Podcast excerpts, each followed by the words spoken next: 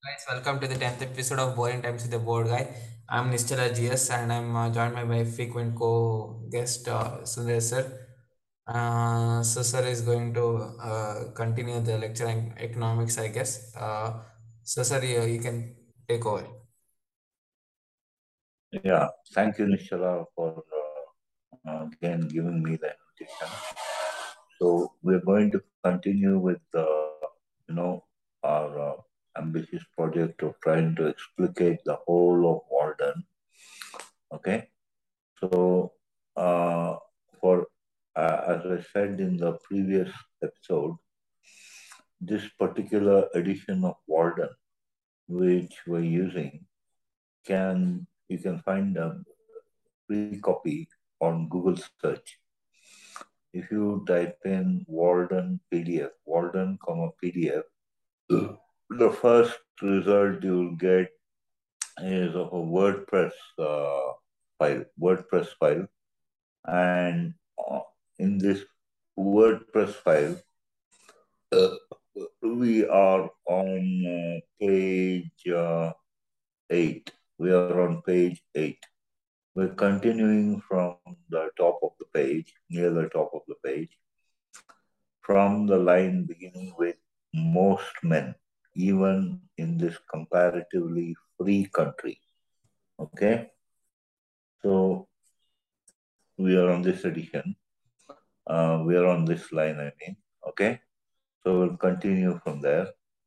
In the previous episode, we came up to this point of the first chapter of Walden.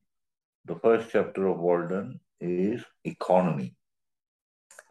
So economy is a subject which everyone should know about, because it's one of the important subjects. Okay, so here Thoreau, as a practical philosopher, is talking about economy. Okay, the management of management. Okay, so here he continues on page 8. He says, most men, even in this comparatively free country, through mere ignorance and mistake, are so occupied with the factitious cares and superfluously coarse labors of life that its finer fruits cannot be plucked by them. Right? So here Thoreau points out, he is referring to his countrymen. When he says most men, he refers to the Americans of his day, but his contemporaries. And he says that most of the men, even in a comparatively free country like the United States was. Free country means that people could often pursue their vocations without any serious constraints being given on them by the government.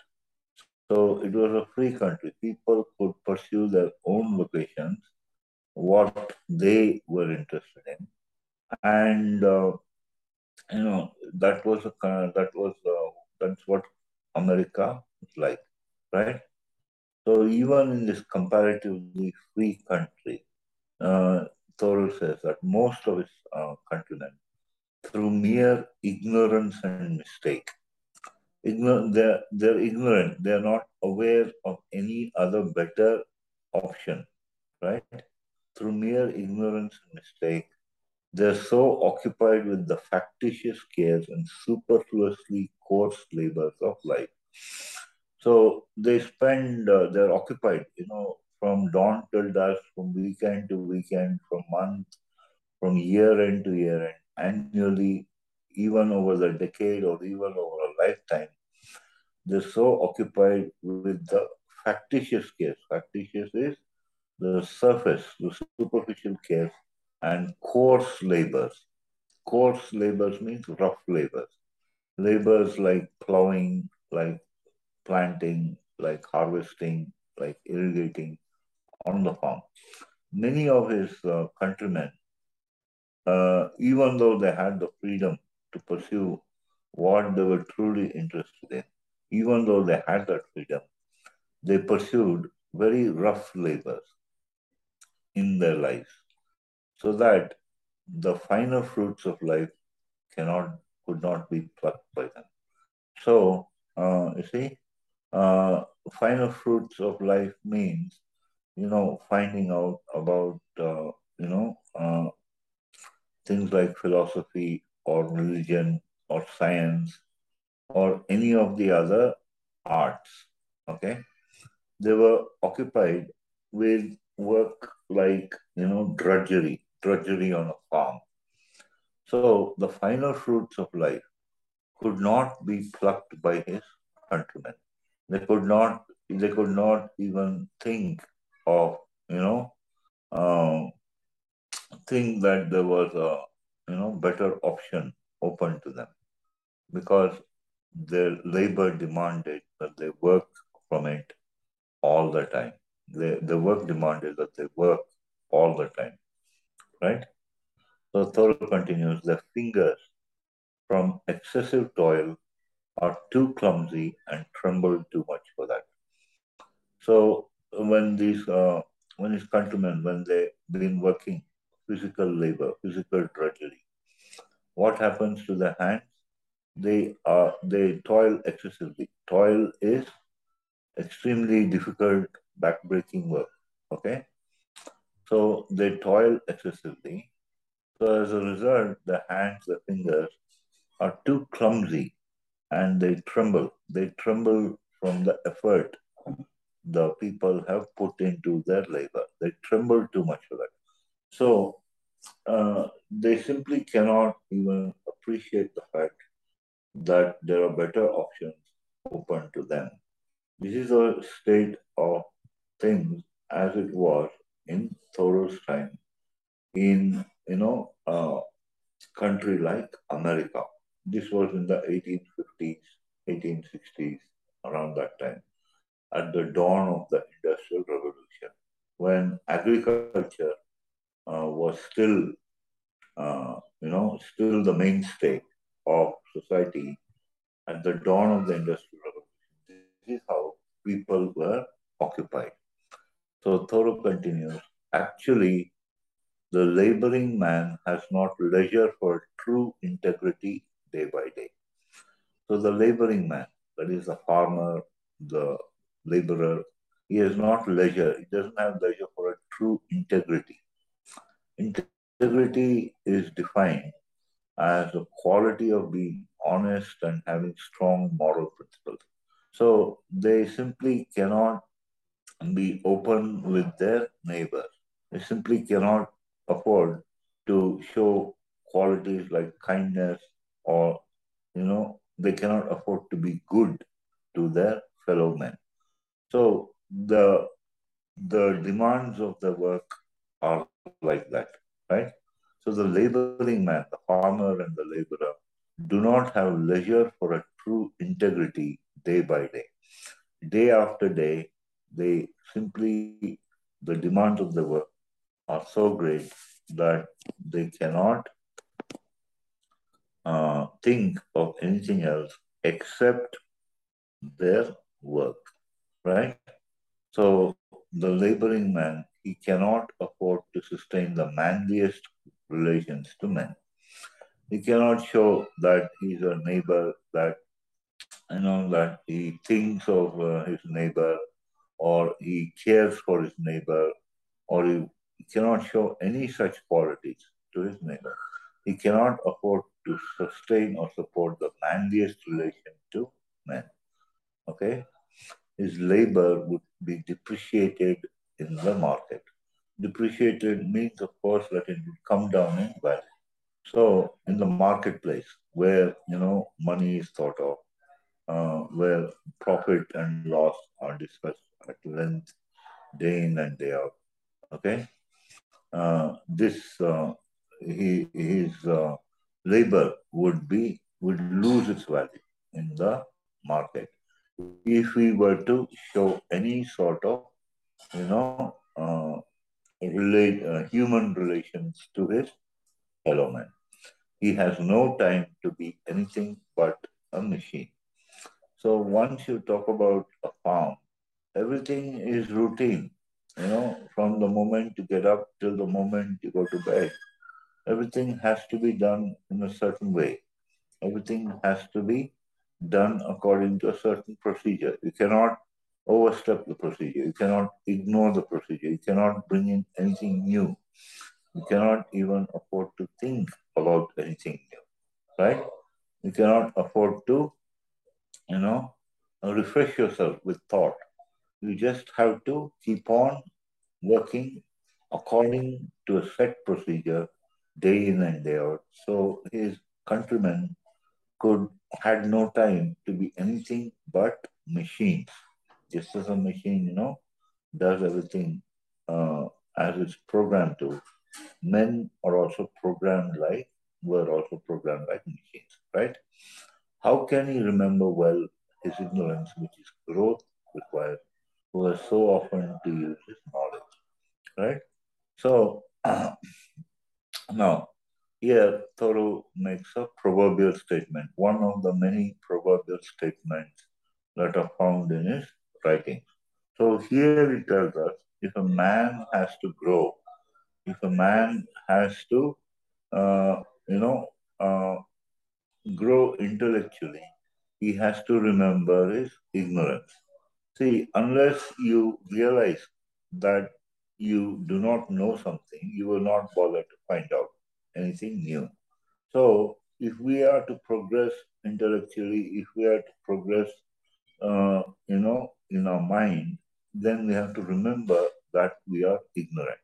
But how is it with the laboring man? The laboring man from dawn till dusk, he has to keep on turning his knowledge of his work over and over again in his mind.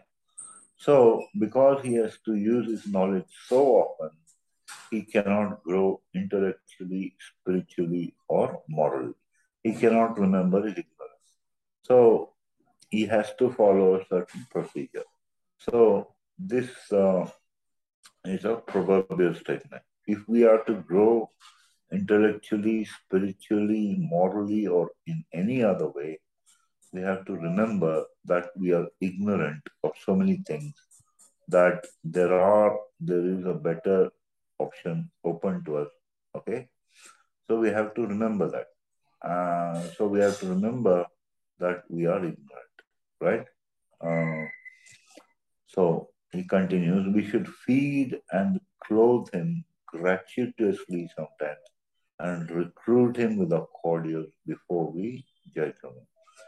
So if we were to judge of a person, if we were to judge of anybody, Thoreau says, we must feed him. We must invite him to our houses, offer him some snacks or some food, okay? And we should also offer him some, clothing, and we should do this gratuitously. So if we were to offer him these food and this clothing, and if we were to refresh him with our cordials, right, then he would show his true nature, right? Once we provide him with what he wants, then we could come to what he's really like, what he's really interested in. We should recruit him with our cordials. Cordials are things like juices or fruit juices or wines, things like that, which refresh us, right? So we should try to refresh him, okay, before we judge him. So we should not actually say a man is nothing but a machine and there ends the matter. We should not put a full stop on such statements. We should try to provide him with what is necessary to refresh or to recreate himself or to invigorate him before we judge of him. So Thoreau says, the finest qualities of our nature, like the bloom on fruits, can be preserved only by the most delicate handling. So our natures, right, There are, our natures are made up of rough things and fine things. But the finest qualities of our nature, which are like the bloom on fruits, you know, the shine on a fruit skin, the shine on an apple skin. This bloom can be preserved only by the most delicate handling. So, the finest qualities of any person, okay, can be seen only by the most delicate handling. So, with a person, with his countrymen, Thoreau says, he would maybe, you know, offer him food, offer him clothing, and offer him refreshments like cordials before he judges of him, right? So then he will come to understand what the finest qualities of his countrymen are like, right? This is how we should treat each other. This is how we should, you know, relate to each other in our daily life. But Thoreau says, yet we do not treat ourselves nor one another thus tenderly. So we do not even treat ourselves so tenderly. We do not take, you know, time off to relax. We do not take time off to recreate. We do not take time off to refresh ourselves, right? And we do not, if we don't do it to ourselves, we do not do it to another person either. So, you know, we simply cannot understand what it is that constitutes our finer nature. So this is the way it was during Thoreau's time. And he continues, okay? Some of you, as we all know, are poor, find it hard to live, and are sometimes, as it were, gasping for breath. So now Thoreau is addressing his countrymen, right? He is addressing his readers, the readers of this book. So any reader, he knows what people are like in Concord. He knows what people are like. He has studied them.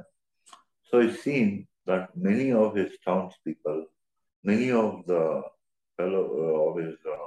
countrymen, they're poor and they find it hard to live, find it hard to supply themselves with the basic necessities. And to use a metaphor, they're all gasping for breath, you know. They're all so poor that, you know, they find it even difficult to breathe, okay?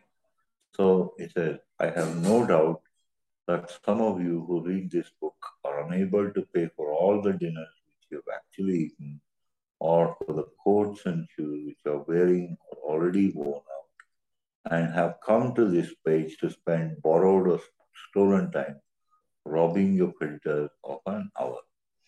So how do most of his countrymen live? By the aid of a loan, right? So many, it says some of you at least, who read this book, some of these readers who read this book are unable to pay for all the dinners which they have actually eaten. So they have eaten dinners on borrowed money, or they have clothed themselves. They have bought coats and shoes which are fast wearing out or already worn out. They bought their coats and shoes on a loan. And in order to get some relief from this this problem, they've come to this page. By accident, they've come to this page of Walden to spend borrowed or stolen time. They're robbing the creditors of an hour. They want some relief from the creditors for an hour. So they come to this page. His readers come to read Walden, and they're living on borrowed or stolen time. They're robbing the creditors for an hour. Otherwise, the creditors would constantly be at their heels, okay? So this is the way it is with people. It was with people in America. It is very evident what mean and sneaking lives many of you live. for my side has been wetted by experience. So when he looks around him, when he looks at his townspeople, when he sees his countrymen, he sees that many of them lead mean and sneaking lives, right? And he says he's experienced this, okay? He's seen this factor in his townspeople, his fellow townspeople, right? And how are they like? What are they like? Always on the limits, trying to get into business and trying to get out of debt. A very ancient slough called by the Latins Aes alienum, another brass. Some of their coins were made of brass. So what are many of his townspeople doing, fellow townspeople doing? They're always on the edge, always on the limits. And what are they trying to do? They're trying to get into business. They're trying to start a business, or they're winding up a business. They're trying to do business because they think that business, okay, is a way to get money, is a way to get in touch with money. So they're always trying to get into business and trying to get out of debt. So they're trying to repay their debts, the money they've borrowed and from which they're living on. And this factor, it's a very ancient slough. A slough, okay, is like a channel, you know, a deep, depressing looking channel, right? So they've fallen into this deep, depressing channel. And this channel is very ancient. This is the way people have lived throughout history, right? Ever since the time of the Romans, ever since the time of the, even before the Romans, people have always been trying to get into business and trying to get out of debt. A very ancient slough called by the Latins Aes alienum, another brass. So the Latins, the word Latins refers to the Romans. The Romans called this, trying to get into business, trying to get out of debt. They called it Aes alienum, another brass. So some of their coins were made of brass, okay? And these, many of his fellow townspeople, they were still living and dying and buried by this other brass. So they lived their lives. They lived their lives on debt. They lived their lives on loans. They lived and they died, and they were even buried by a loan, right? Always promising to pay tomorrow and dying today insolvent, right? So, okay, they were always promising to pay, the debtors, promising to pay tomorrow. I'll give you back your money tomorrow. Don't worry, I have it with me, right? It's ready. I'll soon get it, okay? Like that, tomorrow and dying today, right? They'll pay tomorrow, but they die today. Insolvent. Insolvent means bankrupt. Seeking to curry favor.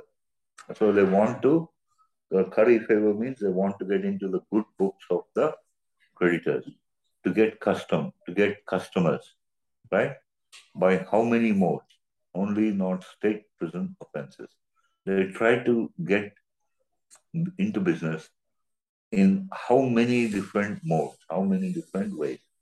And many of these ways are so not innocent that they're only not state prison offenses. They try to get into business in all sorts of ways, okay? They just stop short of being a state prison offender, right? If they were to be found out, they'll be put into prison. That's how desperate many of his fellow townspeople were, right? Lying, flattering, voting, contracting yourself into a nutshell of solidity, or dilating into an atmosphere of thin and vaporous generosity, that you may persuade your neighbor that you make his shoes or his hat or his coat or his carriage or import his groceries for him, right? So, and once the finally get open the shop, what do? They start to lie. They start to flatter. They start to flatter the customer. They try to flatter their creditors. They try to flatter whoever enters the shop. And they contract themselves into a nutshell of civility, right? They become so small that the only quality they seem to have is civility. They're so polite. They're so, well-behaved, just to see, that they get some business. They contract themselves into a nutshell of civility or dilate themselves into an atmosphere of thin and vaporous generosity. Dilate means they expand themselves into an atmosphere of thin and vaporous generosity. Okay, so the generosity knows no bound. Okay, the generosity is also the only quality that they possess. Once they start the business, they expand themselves into thin and vaporous generosity or contract themselves into a nutshell of civility. Why? That you may persuade your neighbor to let him make his shoes. So they want to make his shoes or his hat or his coat or his carriage or import his groceries for so that they can provide him with some goods, necessary goods, like shoes or hats or coats or carriages or groceries, making yourself sick. So the way they do business, they become sick of it, that you may lay up something against a sick day, something to be tucked away in an old chest, right? So they do business, they want to make money so that in case they ever fall sick in the future, they will have something to fall back on. They will have something to depend on. They lay up something against sick day, something to be tucked away in an old chest. They store the money. They hoard the money in an old chest or in a stocking behind the plastering. Or they hide the money behind the plastering of the wall in a sock, in a pair of socks, in a stocking, or more safely in a brick bank. So they store the money in a brick bank, no matter where, no matter how much or how little. So no matter where they are, no matter how much they can save, no matter how much they can keep, no matter how much or how little. So this is the way most of his townspeople spend their lives, right? So I think Nishchala, are you there? Yes, sir. So I think the Zoom app is going to disconnect.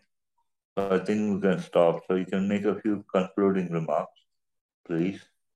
Okay, sir. Thank you. No need to say, please.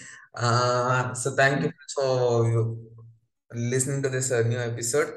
I hope you enjoyed it. Until next time, I am Nishchala signing off from Borington to the Boardway. Thank you, sir, once again for joining. Okay, just one comment on this. See, Nishchala, this is not actually only applicable to the time of Thoreau. Okay? Okay. Because it may be applicable to most times in which people have lived. Because he refers to the Latins, that is the Romans, right? So the Romans, since the time of the Romans, before the time of the Romans, during the time of Thoreau, and maybe even in the present day. This may be the case of many people who we see in society, okay? So it's a very relevant book, okay? It's a very relevant, and even though it was written around 1850, almost 200 years ago, it still can be applied today, okay? Okay? Hello? Yes, sir. Okay, thank you. Thank you, sir.